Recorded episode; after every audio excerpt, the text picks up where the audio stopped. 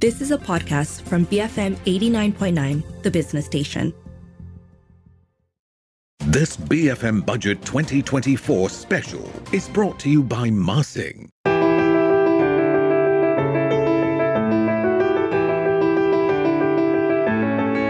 Hello, you're listening to Beyond the Ballot Box with me, Dashran Johan. With the rising cost of living, unaffordable housing, rising inequality, and stagnating wages, Malaysians face mounting challenges. This is especially true if you're working class and middle class. With the tabling of Budget 2024 just around the corner, on today's episode, we will be taking a look at what needs to be addressed in the upcoming budget to bridge the gap between the haves and the haves not. Joining me to discuss this is Sivarajan Arumugam. He's the Secretary General of Parti Sosialis Malaysia. Welcome to the show, Siva. How are you? Uh, thank you, Dashan. Good for having me. Thank you. Now, yesterday, Parti Sosialis Malaysia handed over a memorandum to Prime Minister Anwar Ibrahim concerning Budget 2024. Before we dive deeper into this discussion, Siva, talk to me about the memorandum that you you and um, the uh, chairperson of Parti Sosialis Malaysia, Dr. Jayakumar, um, handed over to the Prime Minister. What was that all about? Uh, well, Darshan, actually, this process uh, started off a couple of months ago. So back in June, actually, uh, PSM, we had a workshop uh, with some prominent uh, economists like Prof. Jomo, uh, Professor Geoffrey, and many others who participated. And this workshop was mainly to get ideas on how the government can increase its uh, federal revenue. Because you know, we as a socialist party, we're always very good at proposing social programs uh, to uplift the community. But there's always a question put to us that, okay, all these programs are very good for the poor uh, to enhance our social protection. But where do we get the money? How right. does the government increase its revenue? So to answer this question, what we did is that we had a couple of workshops, we had some uh, consultations with some key economists. And so this memorandum was basically drafted from the input and from our own discussions with our policy bureau in PSM. And uh, so this whole memorandum, we wanted to sort of submit to the finance ministry, uh, namely Dato Sri Anwar, uh, before the budget. Um, so hopefully the ideas that we present in here. So we talked about many things like we talk about taxes, we talk about subsidy rationalization, how to improve governance, uh, prevent leakages. So there's a whole lot of things in that uh, proposal that we submitted to Anwar and also the Deputy Minister Steven Sim.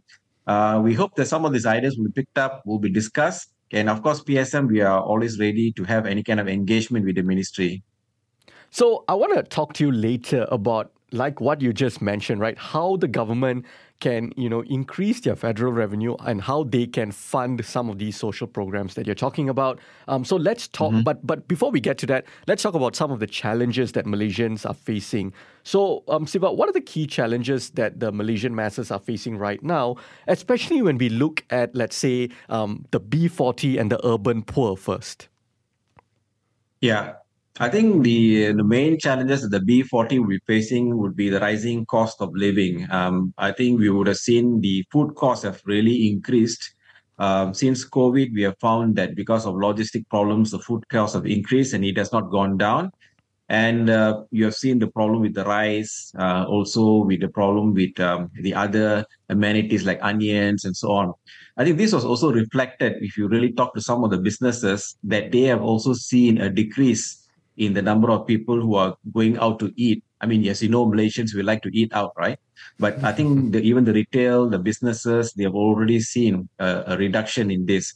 So this clearly reflects that people are holding back on their money. They really don't have so much of money to spend. And besides not going out to eat, I think uh, for them to cook food at home is also expensive. We have seen the increase in the, the, the, the food prices rise, like I said, onions and all the basic necessities. So I think the B40 is really having a lot of problem. If you look at a lot of the uh, household surveys, we find that most of the B40 families, they have two big categories where they spend the most money. One is on food, the other one is on amenities. Right. Amenities meaning that paying for water, electricity, housing, and etc. So clearly, when the food prices have increased, it has really impacted them a lot. Now, I would I would see that this would really impact on their food pattern. uh, probably the government really needs to look at at this particular time to do some kind of survey to really see that have the food pattern, the consumption among the B40 families have changed. Because we don't want to be shocked by another report to say that no one out of five children in Malaysia they have stunted growth and so on. So I think it's very crucial for the government to make sure that people are eating nutritious food and uh, the food prices are kept low. So for the B40, I think these will be the main challenges they are they are they are, they are really facing at the moment. As we know, Malaysians, um, when we look at the problems, um, it is not just um, challenges faced by the B40, although they face the, the large scale brunt of it, but even middle class people um, face tremendous challenges in, in today's climate. What, what are the challenges um, um, that are faced by Malaysian middle class people? I think middle class, I would say that um, the wages have, the real wages have not increased. If you really look at uh, the increase in real wages, which was prior to 2019, we only saw about 5% or maybe 3% of increase in real wages. Um, real wages, we mean that uh, wages taking into account the increase in your consumer price index. Because if you really look, just look at your salary, that your take home salary, obviously you might see an increase, but that does not really reflect on whether your purchasing power has increased or not. So when you really do a sort of like a calculation based on your increase in the consumer price uh, using the CPI index, and with that, it will actually tell you that uh, your real wages is not actually as high uh, as what you actually take back home. So real wages is more reflective of the purchasing power that you might have. I mean, how how much value that each ringgit carries actually. Right. So if you really look at real wages, um, it has really slumped, especially during the COVID times. Uh, we saw a slump of uh, more than 7%. Uh, it took a dive there and it really has not really catched up. Uh, I remember that um, last year, if not mistaken, there was a lot of discussions why graduates are earning less than 2000 ringgit, you know. So we also find professionals, graduates are earning less than 2000 ringgit because this was really what was happening in the labor market, that wages were very, very low. And they only now that we can see that they're slowly picking up. The other things that we can say that this also is reflective on the, the middle class would not have much savings to go about Right. with increase in cost of living, I think most of them are just living from paycheck to paycheck. Hmm. The other trend that we also find with the current labor force is that there's no real job security uh, compared to the labor market maybe 20 or 30 years ago, where people could really work in a place, have kind of have uh, security, and they could uh, raise a family and they could retire happily. But I think nowadays most people they just go by yearly contracts, if not two-year contracts. So they, they really would not know what is going to happen you know, after two years. So it's very difficult without having a permanent job and you know that your salary is secure. The other cost, the other issues, of course, that we have discussed many times is the, the basic issue of house prices. Right. I think the middle class purchasing houses today is like a pipe dream, you know, Mhm. uh, basically because the housing prices have never come down and they're really having a big problem. So what they have to sort of like uh, go on with is that the prices of high prices of houses, but in terms of the square feet where they have to sort of uh, uh, purchase the house is a very small square feet. Right. So I think these are the much of the challenges I think the middle class are uh, facing. Besides, also I think what they will also have a problem is paying for healthcare, paying for I mean uh, it's children's education, taking care of the elderly, and we have seen that all of this is is going on the on the hike now. So these are the multiple challenges I would also think that the middle class are facing, and um, they the economy is as far as the labor market is concerned, I don't think it has recovered fully from the the beatings that we took during COVID. Now, PSM has consistently championed the plight of the farmers in Malaysia. Um, what are the challenges faced by Malaysian farmers today? I think it's very important that, especially where uh, PSM has been doing some groundwork. Now, this is basically the constituency of the Prime Minister himself in Tambun, Perak, Right. where we have seen so many cases of farmers who have been toiling the land, providing vegetables, food crops for decades. Uh, they are being evicted. They are being evicted from their lands. And these are not squatters, you know, because these people, when they started farming in these lands, uh, they cleared the land, they made the land fertile and so on. And they have applied for land grants for many, many years, but always they were turned down, you know. They started paying paying TOL Hmm.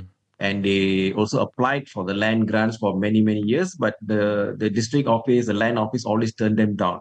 And suddenly one day they find that the land which they've been working on for more than 30 over years is being alienated to another private entity. They don't know who is this. Now, why is there this problem? Why is a third party given preference to alienate the land while these people have been asking for the land for, for, for many, many years? Right. They are willing to pay rents. They are willing to buy the land if they are able to. I mean, they are willing to, I mean, as sincere businessmen, as sincere people, farmers who are working on the land, they also want to have some kind of security. And suddenly this land is being taken over by, by many, many parties. It can be private parties and also the state government development body. In Right. this case would be the Perak development and also the agricultural uh, uh, wing of the Perak state government. They are the ones who are sort of like alienated this land. They're developing this land for other purposes, not for food crops. Um, they're trying to do some uh, property development, uh, technological parks, and so on. So while the country is facing a rising cost in food products and our import bill is always increasing, why are you demolishing? Why are you evicting these farmers which are providing for the rakyat? Well, this is a big issue which is still is unresolved today. We have got no positive response from the Perak government. And I think this is very important for the Prime Minister, especially in his own, own constituency, to really look at this matter and resolve it as soon as possible. All right, let's go for a very quick break. On the show with me today is Sivarajan Arumugam. He's the SecGen of Parti Sosialis Malaysia. After the break, we will be talking about solutions to some of the challenges um, Siva has mentioned in the first half of the show. Keep it here on Beyond the Ballot Box, BFM 89.9.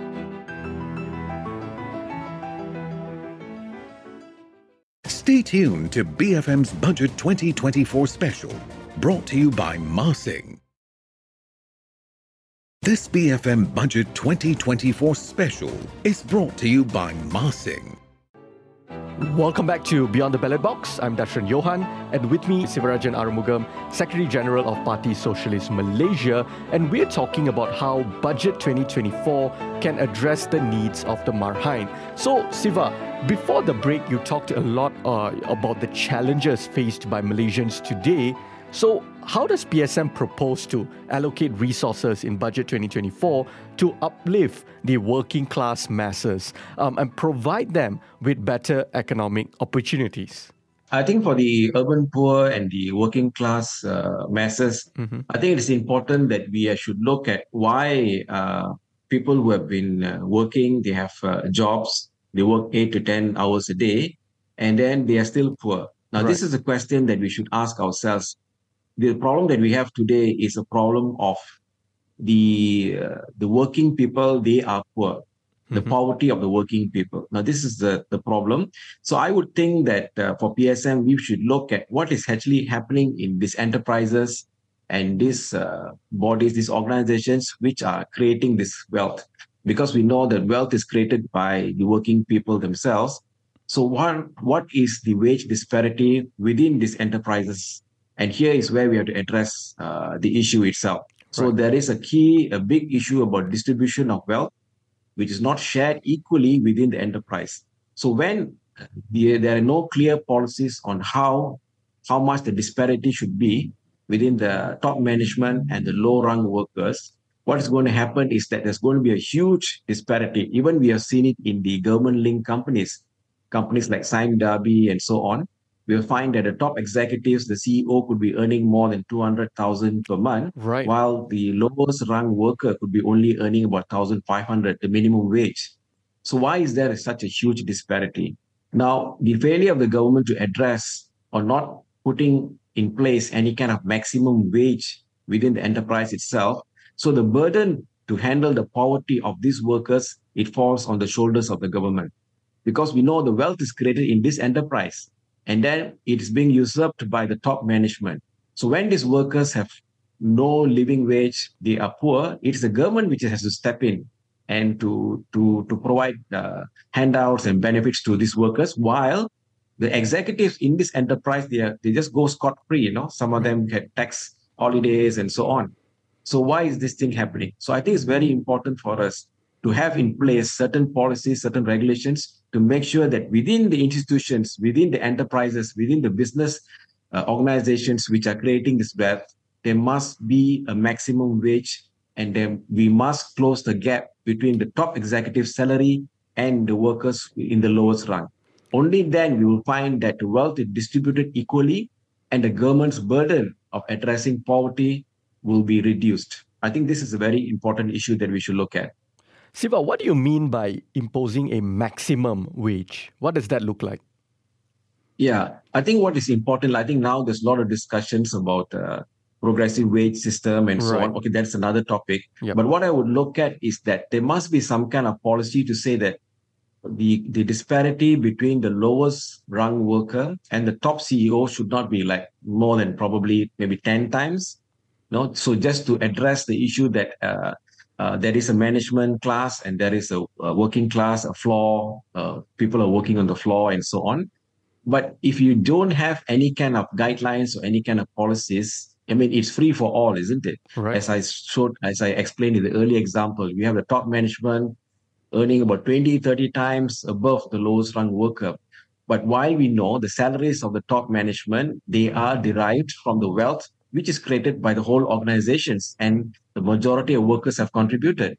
So why is there the, the management is allowed to take a big chunk of the whole uh, the value of this. And this is reflected even according to what uh, the government has said, and they are trying to address it now, whereby our compensation of employees' share for the GDP has dropped uh, back in um, 2022. Right. It was 32%. And now uh, we have dropped, we have dropped much lower. So this is a big problem where the workers' share of the GDP is dropping. And that's why we say that you know we we have to increase the workers uh, uh, value. The, their salary has to be increased. And the main core of this is that has to be addressed within the institution. So we need to have a maximum wage but of course we, it's difficult to put up a single figure like we have done for the minimum wage. But i would argue that there should be a certain guideline on how many times the top executive should earn in comparison to the lowest rung worker so we should have something, maybe one to 10 or one to 15 or something like that. So that would be a guideline to make sure that the wealth within the industry where the, where actually the, the profits are gained, the wealth is created, is distributed among all of the workers. So just to move the conversation along, what measures does PSM propose to strengthen social safety nets and ensure that vulnerable populations have access to essential services like healthcare, education, um, and, and so on and so forth um, in, in Budget 2024? Because we know this is a massive issue as well. Um, healthcare, especially with the privatization of healthcare over the past um, few decades. Yeah, I think for the vulnerable community, what we have proposed also in the same uh, memorandum is that to for the government to introduce, we hope that in this budget the government can introduce a elderly uh, pension scheme, eh? right. campaign uh, pension warga emas for all those who are above 65 years to be paid 500 ringgit monthly directly into their bank account. And for we have an exclusion of those who are receiving government pensions. Of course, they have some kind of uh, income security, but we're looking at the whole lot of the other people uh, who should receive a small uh, amount. 500 ringgit is not big, but I think it will really help to sort of ease the, the burden of cost of living uh, by the elderly person and also by the caretaker family uh, if they are given 500 ringgit every month. And this would only cost roughly about 11 billion uh, ringgit. Now, some, for some people, 11 billion, you know, it's, oh, it's a huge amount. How can we introduce this program? Right. Now, we do not should not forget that uh, what I was listening to the uh, the news yesterday was that um, regarding our LCS combat uh, ships, the whole scandal on the LCS ship, if right. you remember, I think because of the delay in delivering the ships now they're talking about only delivering the ships in 2029. The cost has increased now to 11 billion. So we are we are being burdened by a cost of 11 billion for five ships, combat ships, which we can never see. All right. So right. I think the 11 billion ringgit to benefit billions of elderly people, elderly folk in, in Malaysia, I think it's a good investment to really uplift. Besides it, I think we're also proposing how the uh, the subsidies should be rationalized. Mm. It's very important that once the government does a rationalization, a more targeted subsidy, there must be extensive consultations with the people. They should have a lot of town hall meetings to explain to the people uh, how this rationalization is going to be uh, happening. Because when, for example, for example, like fuel, if you're going to have a, a subsidy rationalization, obviously they might sort of float the price of uh, uh gas in the, in the in the pumps, the oil pumps, and so that will drastically increase, for example, the price of RON 95. So to compensate that, there must be a direct uh, handout or a banking of the uh, certain amount of cash into those who are eligible, the B40. So there must be a system where they should be able to be compensated directly every month to pay for that increase in the fuel. And so this would help to target the subsidy a bit. But of course, we have to really make sure that all these things are laid out very clearly. What do we do to the people in the rural areas? How do we handle that? Because they, besides using for transport like cars and motorbikes, they also use diesel for their boats, especially like fishermen. So all these things has, has to be taken into account. So actually, uh, subsidy rationalization is one big area. The other area we also talked about uh, how the the government should increase the governance on how the handouts are being made and so on. So I think for for PSM, I think some of these proposals is very important, especially for the vulnerable groups.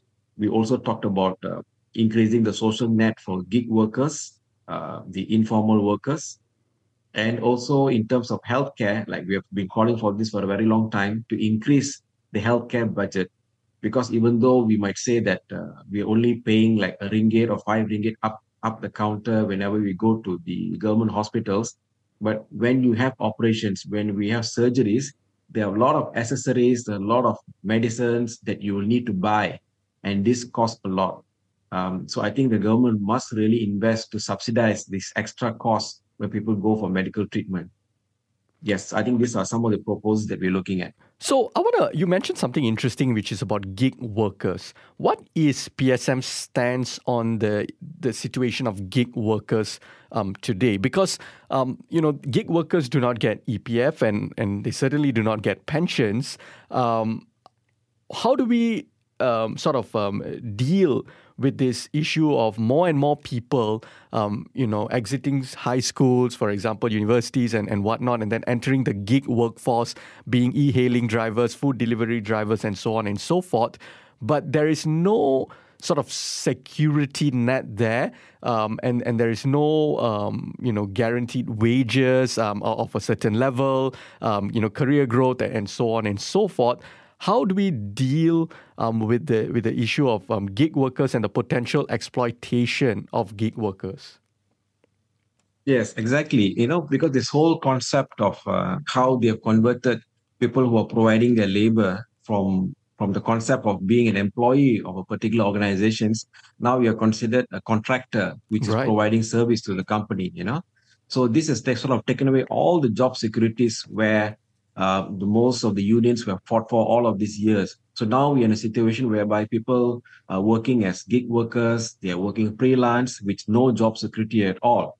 So this is a very disturbing situation. So I think this we we have to regulate it because we know that if if you really look at how the business is being done, there it's a whole organization, the platform providers, those people who are who are providing the service, the big the companies, they are making profits from this service which is provided by the workers. But we don't see the connection on how the profits are returned or in a way shared with the the workers who are pro, who are who are, who are doing all of this work. So that's why i think we really need to enhance their social protection because most of these workers they work as contractors uh, for service and and thus they will they can be terminated anytime. They have no job security there's nothing really uh, laid out there to for them to follow the existing Employment Act. So here is where I think the government really should step in because it's very clearly we find that these business organizations, they are making a profit from the labor of the workers. So they must impose regulations. If a gig worker is traveling, a, a e-hailing driver, a delivery person is going, and if he meets meets with an accident, what happens? Who takes? Who's responsible for uh, that particular person to pay for his medical bills, to pay for his uh, whatever uh, payments when he is on uh, medical leave and so on. So here is where I think this whole system needs to be regulated. And we really need to impose conditions and regulations on these big companies which are profiting to make sure they are able to uh, enhance the job security. Now, we're not talking about like controlling the wages and so on, because that depends on even some of the gig hailing workers will say that, no, please don't control the wages and so on. Now we will work as much as we can, you know, our hours of work is, is more free. We don't want to have any kind of regulations on that. But I think there should be more regulations on protecting them right. uh, in terms of insurance, in terms of social benefits, in terms of job security, uh, some kind of contributions for a savings funds, probably EPF. But we find that these things are still not in place yet, and uh, we should address these issues. Can you sh- also share specific um, recommendations aimed at improving the livelihood of farmers? Because um, towards the early part of the show, you talked about the challenges faced by the farmers. Um, what are the potential solutions? I think for farmers, the main issue for them is uh, we need to do a serious uh, land reform right. to provide the farmers with some kind of uh, land security. What we would call upon is that there must be a moratorium in the state level government uh, on all arable land conversions. So if the land has been uh, is is productive, it's fertile, we should not allow it to be converted to some other uh, projects or property for technological park or for any other reasons. For this, I think there must be some kind of regulations put in place it, at the state level, because as you know that uh, in Malaysia, the state has got full control over land matters. But the problem now is that most of the land matters are decided by one person, which is the chief minister, the Menteri Besar. There is no check and balance on him, you know, so he could alienate land. He does not really have any uh, idea on actually who is in the land at the moment. They are not advised properly. So what we would propose from PSM is that there should be a committee sort of overlooking how these lands are being alienated. So the Menteri Besar's powers are shared, uh, checked and balanced by this particular committee. And this committee should have consists of people who are uh, independent um, civil society people, people who are also from different interest groups. They could be also from the local level. For example, if a land which is supposed to identify to be alienated in one particular location, we need representative from that particular location. Probably there could be a farmer which has been working on that land. So we need him to come up there and speak what is what are his issues, you know. Right. So that kind of check and balance is very necessary so that this kind of uh, stepping on the farmer's land does not happen. And we have seen it so many, many times whereby uh, I mean the, the the land office you know, is completely ignorant on actually who has been actually farming there. Maybe they are uh, they are doing it uh, deliberately, but uh, this is completely they alienate the land to a third party, and a third party goes to court, gets an eviction order, and evicts these farmers. This should not happen. This should not happen. So that's why that we find that there should be an oversight committee to make sure that the lands, especially uh, farming land, arable land, should not be converted, should not be alienated to a third party. The other thing also, I think the farmers are calling for that if in event the state government does not want to give a grant, land grant to them, at least give them a lease, give them some kind of security, and it must be no less than 10 years.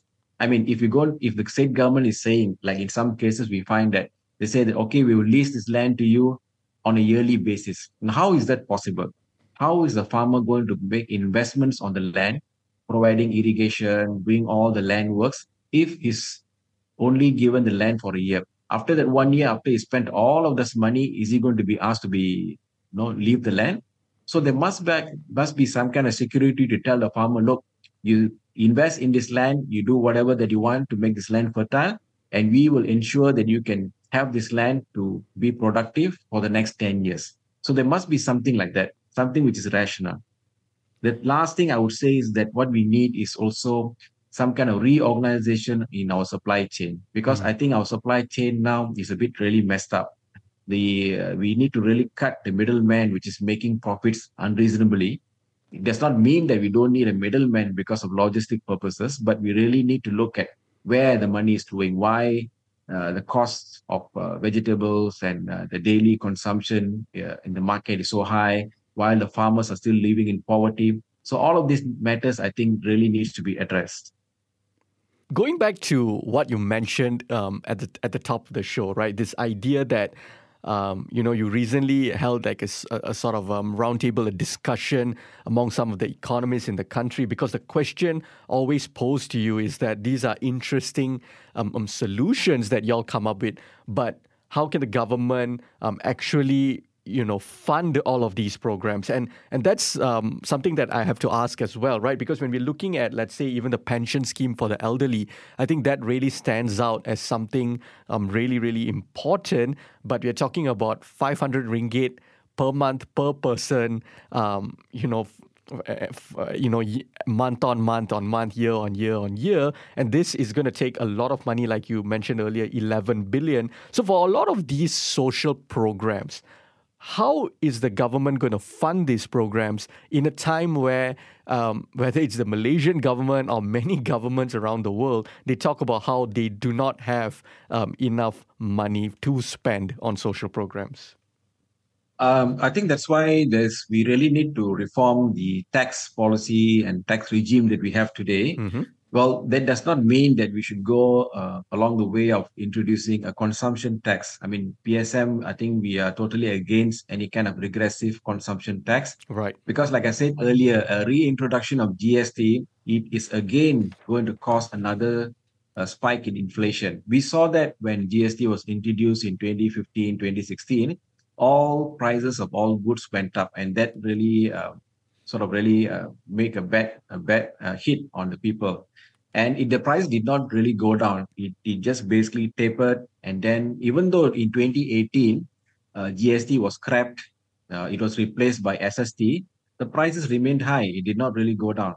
So, another round of GST, if the government decides to introduce next year, it's going to hike up the prices. And it's going to be the worst time because before GST itself, we already see a high rise in food prices.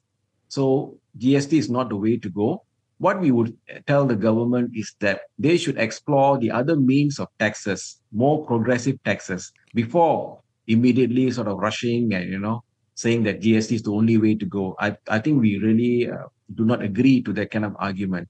We should look at more taxes. We are quite keen to see how the capital gains tax promised by um, Anwar's government to be implemented next year. How will that play out? That will be something which is positive the luxury tax, the government should look at that. Uh, we also talked about the wealth tax for a long time. Mm-hmm. The wealth tax is something that the government should really seriously look at because we are proposing a wealth tax on only the billionaires. It's only a small group of people, 1%, maybe less than 1%, I would say, is more easily regulated. And obviously, it's not going to make anyone poor. Okay. Right. So the amount that the government can get uh, extra revenue by imposing the wealth tax is easily more than 20 to 30 billion a year, which could pay for a lot of the social protection uh, ideas that we talked about earlier. So, uh, besides looking at the consumption tax, I think the government should first explore on how they could expand the whole landscape of progressive taxing first. Capital gains tax, luxury tax, wealth tax, inheritance tax, and in the event that all of these things is not enough, only then they should really consider of any kind of consumption tax. But without that, they should not jump into that because it's going to burden the people uh, much more. Besides imposing a new tax, I think there's a lot of things that we should also look at. What are the existing tax uh, taxes that we are implementing? I think if you look at um, uh, if you look at the, the benefits they are giving for or the program they, they have for electronic vehicles, uh, EV. I think EV is something which is really everyone is pushing for now. The government is really pushing hard for it. But I think there's a lot of uh, uh, the the tax leeway that they're giving, tax um, uh, they are waiving a lot of taxes for EV cars. But you have to also understand that while it is um, renewable energy, is not consuming fossil fuel and so on. But it is still it is still a, a vehicle. It is still a car which is going to run on the same roads. So there is still wear and tear of the facilities, the roads that we still need to build, and so on. So it's not to say that uh, when you have an EV and you get so much of tax waiving for all of these vehicles, that uh, is going to be a lot of savings. Not really, because it's still another vehicle on the road. We should also look at maybe a carbon tax on those polluting industries, which is very important. And for PSM, we've always argued that we need to sort of increase our corporate tax, but we have to do it uh, in a regional basis. Malaysia cannot be the, o- the only country. In ASEAN, we have to increase our corporate tax. Besides that, also we have to look at how much tax holidays we've been giving to most of these uh, companies which have come in to attract FDI. Uh, we have given them tax holidays and they've been going on for five years, 10 years. We never really reviewed them again. So there's a lot of money out there which we can really save if we can really review uh, how much of tax holidays and tax waive that we have given to all these big, big companies who are continuously making profit from our own uh, resources and labor. And through that, I think there's a lot of money that we can save. So I would sum it up to say that we should go for in the direction of a progressive tax first. We should review the tax regime that we have to see that where are the industries we are simply giving tax holidays, but it's really not benefiting us. We should uh, impose taxes on that. And with this new uh, revenue that we have, I think there's a lot of social protection programs we can already do without imposing GST. How would you differentiate progressive tax and regressive tax? Um, what are the, the, the consequences, uh, so to speak, or the impact of each type of tax on the common person? And you know, we, we why is there this this this discourse we often see, um, you know, from the Malaysian government and, and many governments, you know, do we need to reintroduce GST? Do we need to introduce GST? Um, but it is always that, right? Because I think most governments, including the Malaysian government, um, uh, you know, admit that they need to raise funds, that that they are that the governments are severely underfunded, um, and, and, you know you need to tax people to to raise these funds. But why is the conversation always around GST and never around all the various other taxes that you mentioned, um, which is capital gains tax, um, wealth tax, um, inheritance tax, carbon tax on these big companies? Why is the conversation always around GST? Yeah, but I think also because of a lot of pushbacks by um, uh, many unions and social groups and so on, I think even globally there is already some kind of understanding that we there should be a minimum uh, corporate tax. I think they put it at fifteen percent or something like that. Right. So that that argument, that narrative is already happening to say that uh, we should tax more on the rich people, we should tax more on one percent. So that thing is already happening now. Mm-hmm. But usually there's a lot of pushbacks from the corporate sector to say that no, no if you increase taxes, it's going to cross inflation. We're going to uh, retrench workers, and, and and it just argument just keeps going on that way. But I would come back to the earlier point that I was saying is that I think the if the government does not make the strong policies to increase corporate tax, to go after the, the rich and, and how much profits they're making, the burden to address poverty will always fall on the government's shoulders. Like I said earlier, because we have failed to address the whole issue on how wealth is being distributed, how workers in a particular uh, enterprise where wealth is created, how much wages they're getting. Because we find that a great disparity between the top management and then the workers. So we have failed to address this issue. So what is always happening is that uh, when the poverty issues that we are the ones who are handling, and that's that's the continuous dialogue that they want us to have to say that workers are not productive and so on. So we should come back to the whole uh, argument to say that no, uh, I think the companies which are making a lot of profits, and it's time for them to pay back uh, because of these huge profits and this great disparity that we are living in now.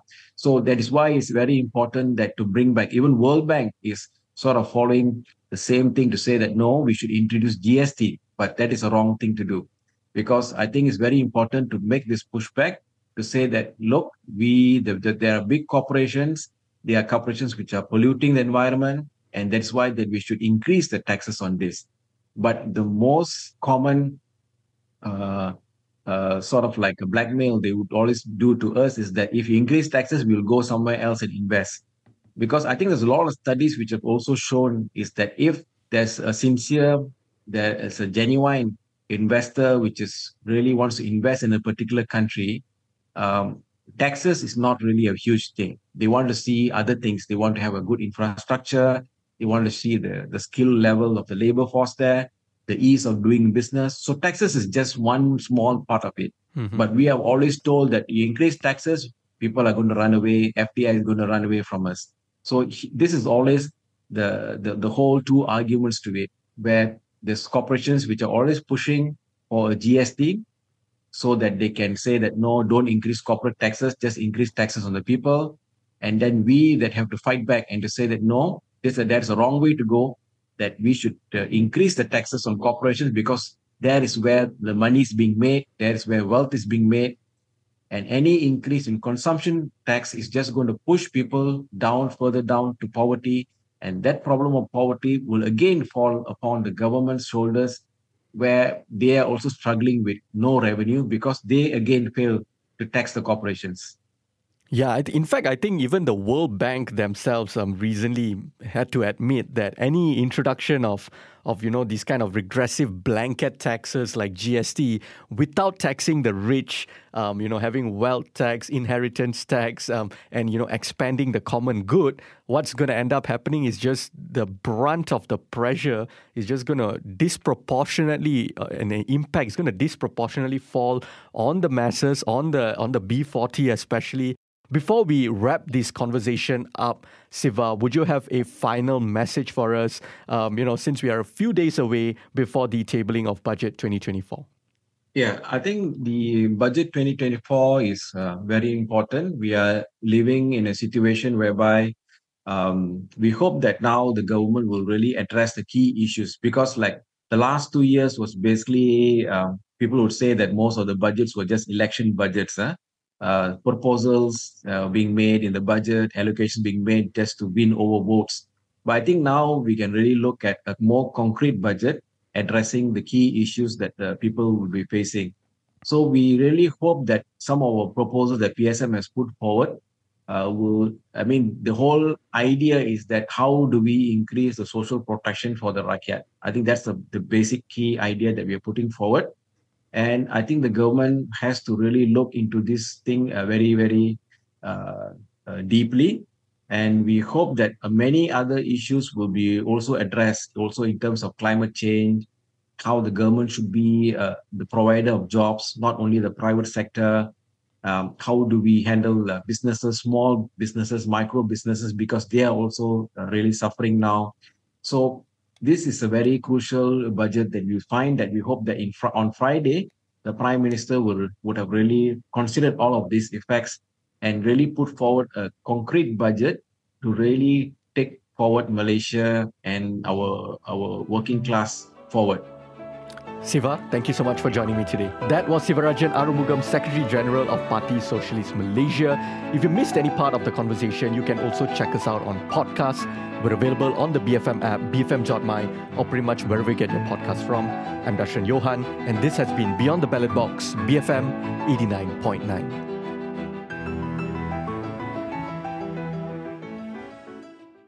This BFM Budget 2024 special was brought to you by Mah Sing.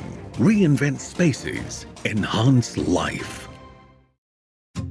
You have been listening to a podcast from BFM 89.9, the business station. For more stories of the same kind, download the BFM app.